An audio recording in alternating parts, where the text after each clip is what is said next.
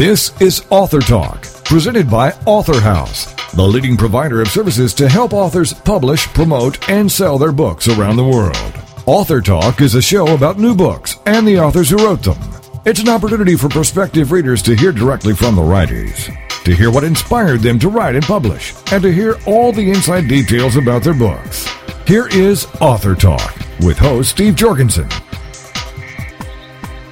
The title of the book, Fox Hollow, and the author is Jillian Wright, and Jillian joins us now on Author Talk. Hello, Jillian.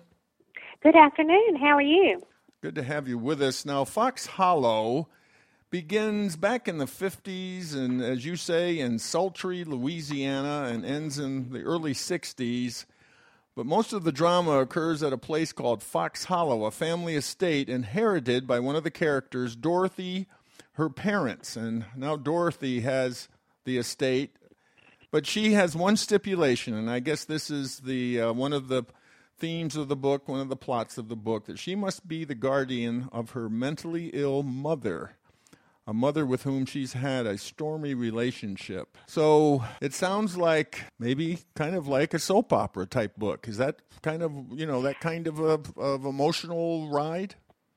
I think that's probably a fair assessment. It has been called a page-turner by some of my friends who read it, and it does have a lot of emotional appeal.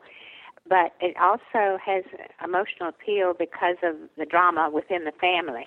Right, a lot of drama. Now, why did you write this? Why did you choose this kind of theme? Sometimes I get ideas, and I don't know where they come from, but I think subconsciously it reminds me of maybe certain characters in my own family background. Not exactly, but maybe subconsciously I was motivated to write because I have known people like these people. Well, tell us about Dorothy. Tell us about her character. She is a heroine, and she's a strong woman who lives with a difficult, or has had a difficult family life. Well, I guess that's the best thing I could say about her is that she's a strong person, and she finds romance, but sometimes in the wrong places. And at the same time, now she has this fairly large estate. Are we talking about a large estate? Yes, we are talking about a very interesting house. It also reminds me of one I knew as a child. I didn't live there, but did visit there. And it represents security to Dorothy, because as a child, she would visit and get away from her drama in her own household and go visit Aunt Patty and Uncle Arthur in Fox Hollow. But it's a romantic type of place. So a lot of childhood memories, and now she is has ownership of it, but she has this very challenging relationship with her mother. Now, why is that so challenging? Well, I think people don't realize that when you live in a family where mental illness is prevalent, that it affects every member of the family. And on the one hand, the family wants to love and protect the person, and I'm all for protecting the rights of mentally ill. But living as a child, having a parent who's mentally ill, there is it's a double-edged sword, because if you do one thing, you're going to be wrong no matter what you do in such a situation. Now, you bring up the question or the statement about having an illegitimate child. So that is part of this story as well. There's an illegitimate child in the family?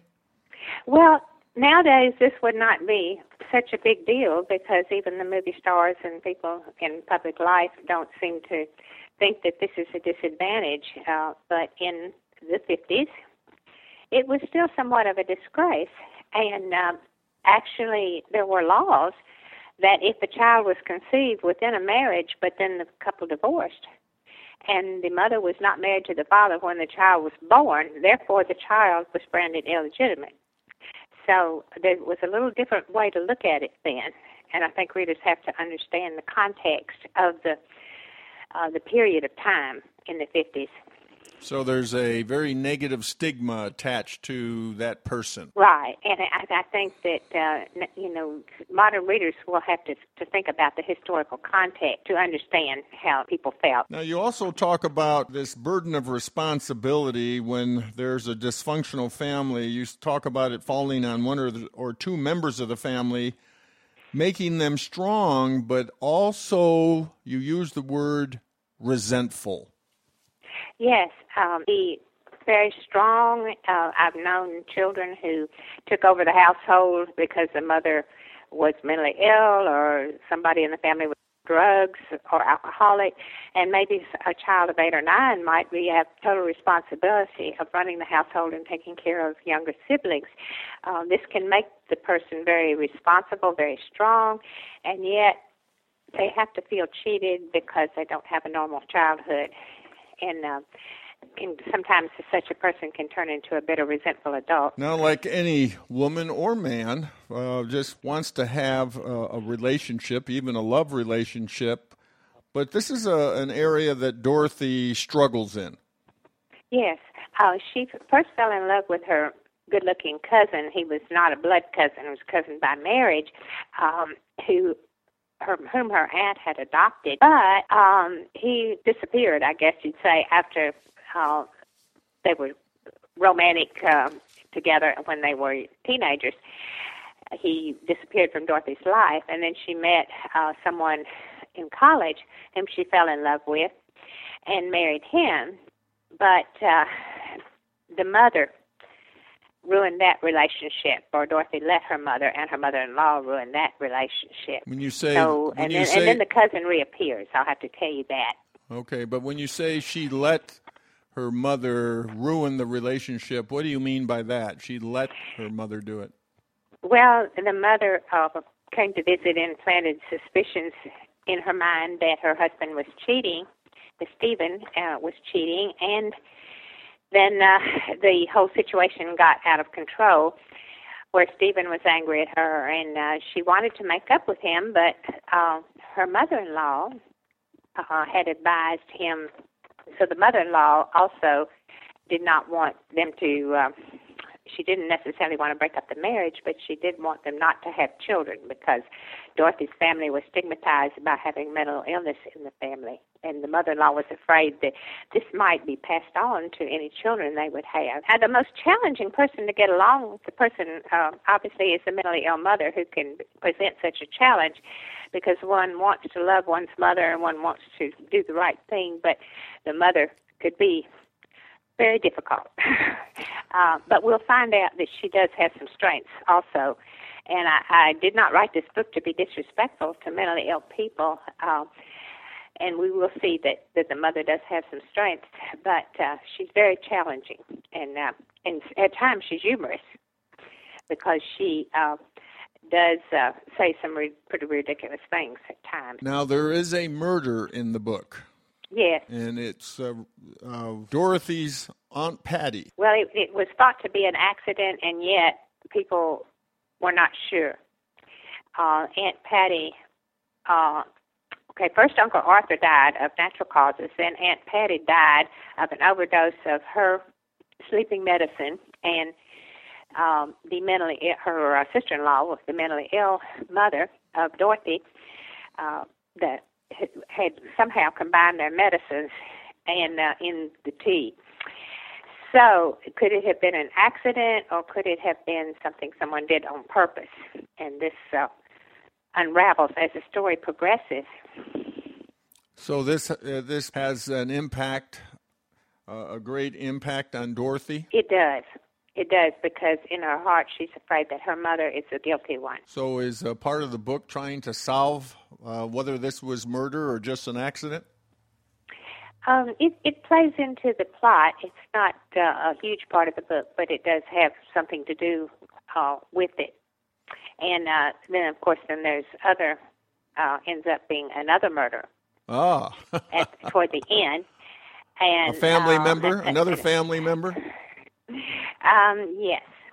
So who is close to Dorothy? a family member? Well, I'm not going to. I don't want to give away too much now. If I tell all of this, well, then people will say, "Well, okay, now I know what happened." So no problem. So I'm just asking questions here. No. But we have to leave a few things, for a surprise. Of course. So, what was one of the you talk about these characters of being fully developed. Now, what do you mean by that? The way it sets your book apart from others?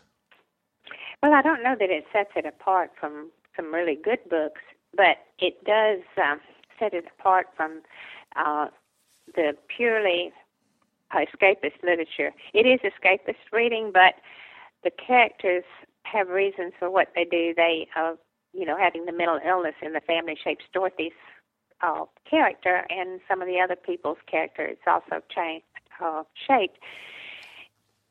And I think we see people developed in a little different way than you do in some books that are purely, mystery, romance, escapist type literature.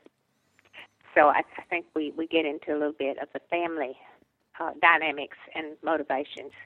And part of those dynamics, part of that struggle, you're focused on how, I guess it's Dorothy, how she overcomes her inferiority feelings while realizing, as you put it, that everyone has family issues. Well, I think that's the one thing I would want people to take away from the book, because we all feel, I think most people feel, if I didn't have this family member, or if I didn't have this handicap, or if I didn't have this disability of some sort to deal with, or if I wasn't poor, if I had a better education, somehow things would be better. And we have to come to realize that everyone deals with something. We all have something to overcome. And there's no need to feel inferior about it. We do the best with what we have, and that's all that can be expected. Does Dorothy have a friend or family member who really is a strength to her to help her through all of this? Well, she is somewhat close to her father, but her father always wants to protect the mother at everyone else's expense. And so her Aunt Patty seems to really understand her and to somewhat, Uncle Arthur to some extent. Her younger brothers are just immature. She has a good relationship with them, but she can't really depend on them for anything. She feels, that they're not very responsible. So she really, except for when she was married, doesn't have someone really close to her to help her. And then after Aunt Patty dies, it must really be a challenge. Right. And then after her husband, and she, would want to tell too much, but after she becomes estranged from him, then she really has to be totally self-sufficient. And does that turn out good for her? Yes and no. I think her realization that she can be strong and that she can come through anything, and that she is not necessarily inferior to other people, is what came out of the situation. And there's a possibility that she will have someone to love again. So there's hope at the end. She's not totally beaten down at the end, and that's good. Jillian, tell us how to get your book. Well, we can go to Author House, or you can order it through Amazon.com. You can order it through Barnes & Noble. You can order it through Borders. And I'm having a book signing next Sunday at Borders locally here in Athens, Georgia. So you can get the book through most of the booksellers. And Author House is the publisher, but the other booksellers will get it for you if they do not have it on the shelves already. Do you have a website? Well, I'm going to get another one. I think the one from my other book. I wrote another book, and I have a website for that, but it has run down. I have to renew that one, and I have to get another one up. My book does not officially go. It doesn't officially go live until tomorrow. I just got an email about that. I was thinking it was already live, but it goes live tomorrow. And so there will be more. I think if you type in my name, or if you type in, you could type in The Man Under the Bridge, which is the website for my old book, and I may request that they just add the book information from this book to the same website as my first book. But as I say, the booksellers, Amazon.com and Borders, will all get the book within several days if they don't have it stocked already. And I was just at Borders a while ago, and they had already ordered it, and they had it advertised for Sunday for us to sign, so for me to sign, rather, the two books. So I think this won't be hard to get. Well, thank you, Jillian. Thank you for being on Author Talk. Okay, thank you. Bye. Bye-bye. That was Jillian Wright. She is the author of her book, Fox Hollow.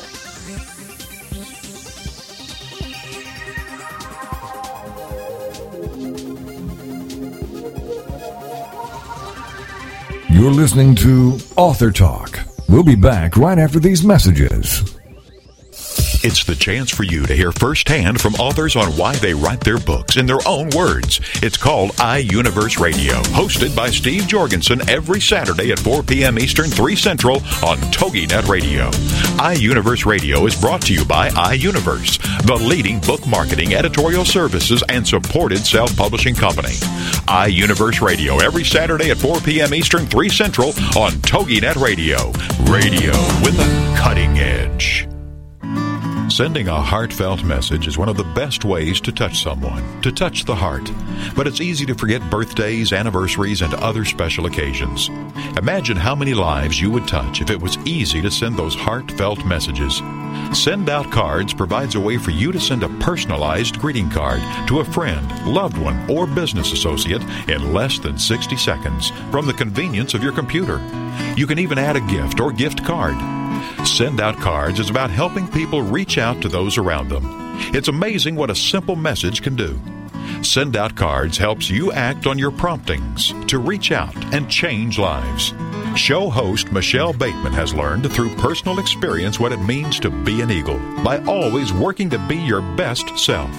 Please join our conversation on Send Out Cards Radio with Michelle Bateman to learn what it means to be an eagle on toginet.com. Radio with a cutting edge. Welcome back to Author Talk, brought to you by Author House, helping authors publish, promote, and sell their books around the world. The title of the book, Torn Dreams, and the author is Ivory Rose, and Ivory joins us now on Author Talk. Hello, Ivory. Hi. Good. How are you today? Very good. Good to have you on the show. Now, I'm going to read just a short statement that you wrote about how you would introduce your book to a friend in a sentence or two. So it's just kind of an overview, but it gives people an idea of what Torn Dreams is all about. You say that your book gives a perspective on what a child who has run away from home experiences during that runaway life and how that affects them the rest of their life. So why did you write this book? Well, through a personal experience of, being a runaway, I'm taking it to help me with my healing process to deal with the things that go on in a child's life. So how young were you when you first ran away from home? 12 years old. And why did you run away? Well, me and my mother, we never had a good relationship, and I was being abused by a family member sexually. And I felt like I didn't feel loved, and I wanted to go somewhere where I thought I could feel love, and I thought I could when I ran away. But it didn't come out that way. It was just more abuse. You talk about, in your book, you have a character named Ayla, and we are introduced to Ayla at the beginning of the book where she's married now, and unfortunately she's had a miscarriage, and she's had she thought she was pregnant even the second time, and she isn't, right? Yes. So she's kind of devastated and wants to talk to her husband, but her husband, Rains, is it? Yes, Rain. It is. Yeah, that's a great name. I love that. Rain. But he isn't responding to her at all. No, he's not an emotional person, and where she's a very emotional person, he just feels like when a problem comes along, well, you deal with it and get over it. That's how he deals with his problems.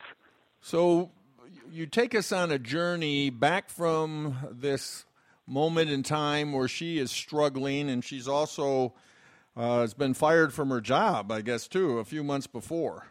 Yeah, she had never been fired in her life, and this is the first time she's ever been fired from a job. And one day she's just sitting at home and just looking at how her life has come about to where it is today, and she just goes back and starts thinking about everything she's been through. And on top of all that, she has an aunt, Aunt Anne, who has just died because of cancer. Yeah, and yeah, because she had lost her baby. She had one miscarriage right when her aunt's funeral was going on, and that was like a double blow to her. And it was just, she was just experiencing so much pain. And so, she wanted her husband, but he just wasn't there. So what causes her to kind of reflect on her early beginnings? What takes her back to a time when she was young and thought she knew everything and wasn't getting along with her mother? Well, she was, at the time when she was young, she tried to find when she had been happy in her life. And the one time she was very happy was she was raised by her grandparents for a while. And then her mother came and got her when she was about 5. And she was just looking at how much of her life had she been happy. And she just realized she never really had much happiness in her life. And how she is today, she's not happy, even though she's married and everything, but it's just she still isn't a happy person. And she just goes back to that time when she was happy. Well, and then when her pain began. Yes, and what caused her then to run away? What was the pain that drove her away? Well, her and her mother never got along.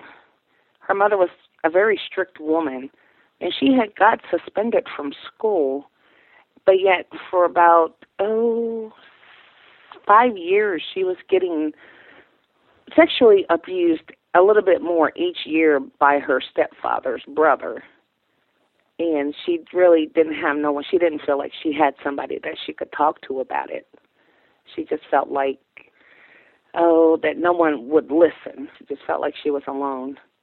And so instead of trying to get someone to talk to her or trying to get to be with someone that she could trust, I guess she just didn't trust anybody. She thought she had no way out but to run away. Yeah, her mother was she was very close to her grandmother, and she tried to get her mother to let her go back to her grandmother, but her mother did not want her to go. And it was like her mother always tried to, whatever made her happy, her mother would try and take it away from her. It was like her punishment. Whenever she done something wrong or something, her mother would punish her by taking away what she was happy with. So she runs away from home, and where is home? Is it in a big city, or does she end up in the big city? No, she was in the big city. She was in the big city. And then she just hitchhiked to wherever she could go. And was living on the street? Yes, she would.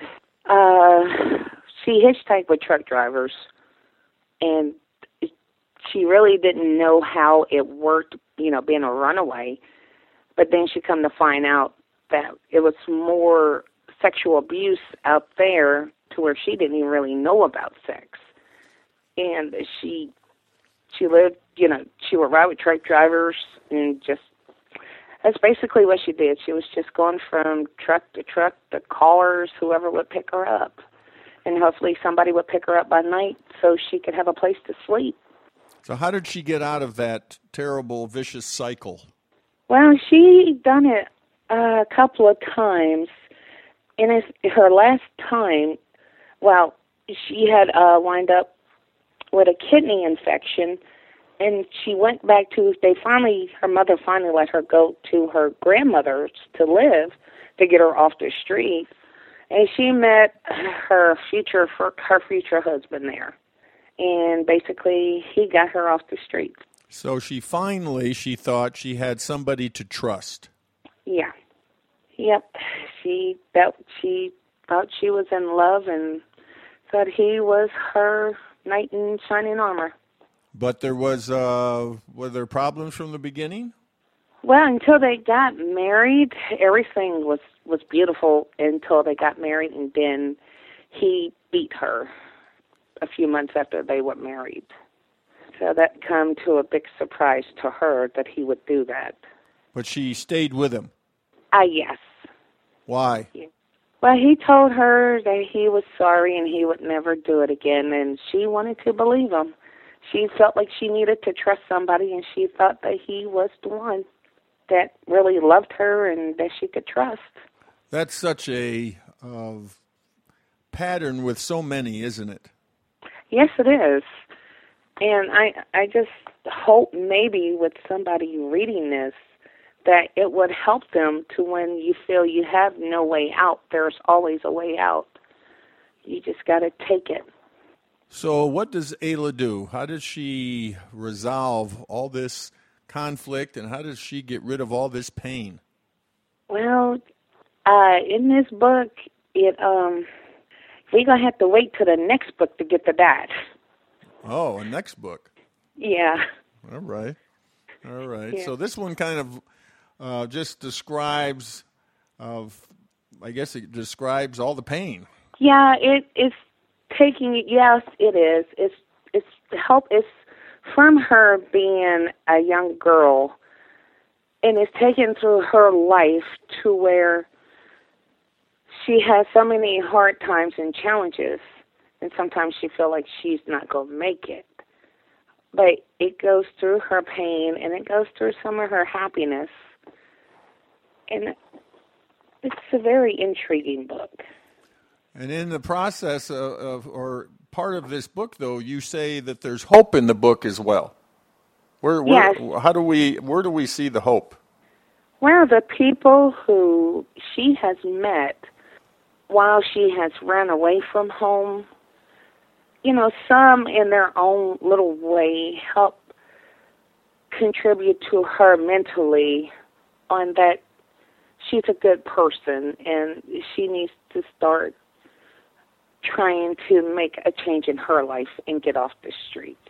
And it's just the people who she has met who has given her some good advice. So it's just friends that she meets along the way, or these professional people that deal with these kinds of problems? No, it's just friends she has met along the way. Well, friends are so important, aren't they? Yes, they are. Yes, they are. And people we trust are so important. Yeah, but then sometimes that trust, it's not a good thing with some people because they abuse it. Right. So much of the life experiences that you share through this character, Ayla, is something that you've gone through? Yes. It's from my personal experience.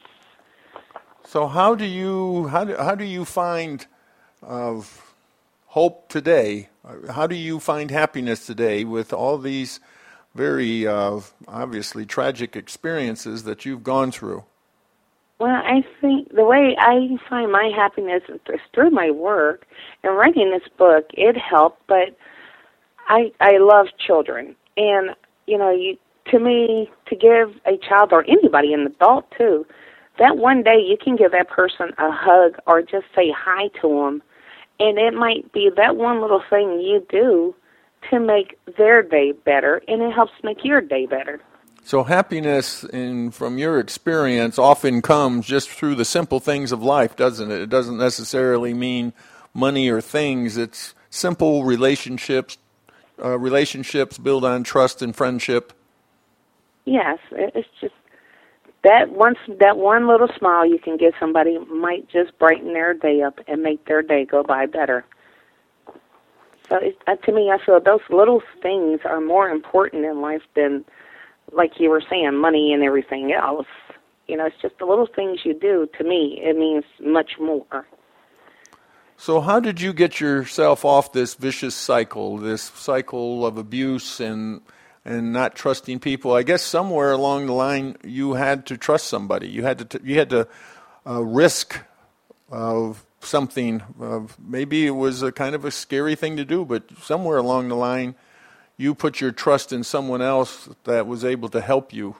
I have my trust in God. He was first to help me, but I just made it a point to me. I just told myself that I needed to do something with my life, and I did not like the path I was going down. So I just up one day and said, this is going to have to change. And I've been changing it ever since. And I think I'm doing okay. So your book describes these changes that you went through, and of course Ayla is going through. Well, yeah, like I say, it's going to be another book to this one. Okay. It's given different parts of what happened. What's the name of the new book that you're going to publish? It'll probably be Torn Dreams, too. That's about the only name I could come up with for the second one so far. Torn Dreams, too. All yeah. Right. Okay. Now, do you happen to have a website on your book? Yes, it's www.torndreams.com. I still got to go in there and do the bio and stuff on it, because with my job and stuff, I hadn't had much time to do it, so I figure I better get it done this weekend. And how do we get your book? How do we find your book? You can go to www.authorhouse.com and just type in the name of the book, and it'll bring it up. Or you can go to Barnes & Nobles or Amazon, anywhere online, and you can get it online, just about at any bookstore. Any other closing thoughts that you'd like to give, Ivory? I hope people will enjoy my book, and I hope that it really does help someone to where, you know, with children, I hope that it will help them not want to be, you know, grow up so fast and just enjoy their childhood. And I'm hoping, too, that, you know, if adults with kids read it, that it will help them to pay more attention to their child's life and not be so busy in their life to where they don't notice the change in their child's life. So really, I'm hoping that it will help somebody else. Well, thank you, Ivory. Thanks for being on Author Talk. Okay, and thank you very much. That was Ivory Rose. She is the author of her book, Torn Dreams.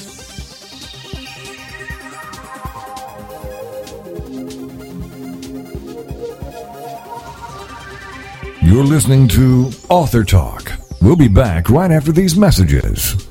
Maybe if I write a book, it will be the thing that keeps me alive. Those are the troubled words of a new 16-year-old author with her first thought-provoking book, What Gives? Published by Togi Entertainment. The author kept a diary during her dark teenage times, which turned into a 360-page suicide note with a happy ending. Texas Monthly describes teen author Chelsea Marie and her new book, What Gives?, in this provocative way. We've plunged from page to page, not because of the young diarist's despondency. Depression is not especially attractive or compelling, but because we are fascinated to see that while she is fending off demons on one hand, she is writing verse with the other. What Gives? Is available at whatgivesbook.com and national bookstores. Readers of What Gives are giving rave reviews. All social scientists, teachers, and students should use this book as a learning tool. What Gives? Is available at whatgivesbook.com and national bookstores. The American Rock and Roll Countdown with Alex Price. So where were you in the 1970s? Well, this Saturday morning, we're going to flash back to the 70s as we count down the classic hits with the American Rock and Roll Countdown. You'll hear news and information and stories about the artist and what was going on during the specific week that we highlight. So be sure to join us at 9 o'clock Eastern Standard Time this Saturday on TogiNet for the American Rock and Roll Countdown. The American Rock and Roll Countdown on TogiNet. Welcome back to Author Talk, brought to you by Author House, helping authors publish, promote, and sell their books around the world. The title of the book, The Power of Words, and the author, and better yet, the poet, is Martha Ross, and Martha joins us now on Author Talk. Hello, Martha. Hi. Well, this is certainly a very comprehensive book of poetry. We got how many poems in total do we have? We have 100. We have 100. Okay, and toward the end of your book, you've got unsung songs. That, well, that was counting the songs. Right, and you've got those that would cover all kinds of different feelings of love and lost, I guess, and goals and just making the best life you can. So I want to read, first of all, this statement by you. Okay. I am a mother of 4 children, one with special needs. I have always been a dreamer about love, life, and happiness. I believe everyone has a goal in life to fulfill. I believe in making dreams a reality. Life is too short not to reach our goals. This book is one of my goals, and I hope to achieve more out of life in the future. If you have a dream, don't let anything keep it from becoming a reality. Live like there is no tomorrow. Love like it was meant to be. Be happy, for now is living, and tomorrow may never be. May God be with you. Well, very well put, very well put. Now, why, though, publish this book? What was the motivation? The book was based on a love story. On a love story, okay. Your love story. Yes. With who? Well, it's just with family. Okay. And, you know, different people. All right. You know, so you. It's just words of love that goes out, you know, from me to, you know, different ones, letting them know how much I love them. Have you collected these through the years? Have you written them and just kind of collected them? Or is this something that's been done in a short period of time? It was just something that just started coming to me. You know, when you have love in your heart just speaks the words and they just come. And they just keep coming. Mm-hmm. I just think of someone or something and it just comes. The words come. I mean, I don't make them up. I can't sit down and write. I can't even do that at all. It just comes to me. You know, I can be in a swimming pool or I drive a school bus, and I'll be driving a school bus, and they just start coming to me, and I just stop and start writing them down. Well, that's great. Yeah, that's great. What God's blessed me with.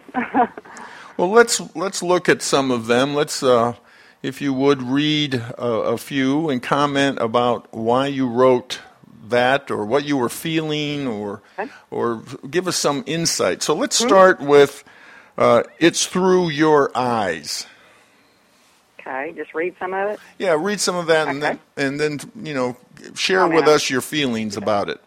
Okay, it's through your eyes I can see great wonders as you stare back at me, a blessing God sent, and I don't know why, a fragile little body with so much pain inside. No movement or sound, a special chair to push you around, great suffering and sorrow as we strove, yet giving off laughter is all you know. That is written about my son who has cerebral palsy, who has been through a lot in life. And I just, you know, it just came to me, and I started writing about him. And, you know, just, I don't know, it's just something I wanted to give back and let everyone know how I feel about him. How old is he? He is now 20. And so this was just when you were thinking about him as a young little boy. Mm-hmm. All right, let's move on to Imagine That. Mm-hmm. Imagine that. Okay, just imagine being rich for a moment, the things you could buy, the friends you would have, the life you could live. Just imagine having freedom to do anything you wanted and all the time you needed to get things done. Just imagine sleeping in peace without no worries in the world, going anywhere you wanted and just live your dreams. Just imagine me without you, the pain I would feel, or you without me alone in the world. Can you imagine that? That's just that's bit written based on love to my ex-husband, and I give it to him at Valentine's Day, and it was just a special, you know, message. You know, we can have everything, but if you don't have someone to love you, you have nothing. So these 100 poems and songs directed toward loved ones at a certain time of, was there an event or was there just some kind of an experience you were sharing with someone? How did these come about? Well, like I said, they just come when I think of someone that I love or, have special feelings for. The words just come, It's just I'm writing from my heart. Okay, well, let's have you read another one, Forever a Memory. Oh, I didn't mark that one. I think that's on 67? Page 67? Is that the page? Forever, oh, yeah, okay. Oh, okay. He enticed me, laid me on the floor, and even though I said no, he took what he came for. My mind was in a daze, afraid to move or scream. My body I could not feel. I was praying it was all a dream. This was, this is really a personal thing, but it was written, this here is based on someone, a girl being taken advantage of. Mm-hmm. She was raped. My goodness. All right. Then there's 9/11. 9/11. Oh, the crying took place, a few calls now and then, telling their families, I love you, hope to see you again. For you see, the devil tried to take control that day. He wanted to tear families apart. He tried to take life away. He hoped to steal angels, but the devil didn't succeed because Jesus was on board. He was caring for their needs.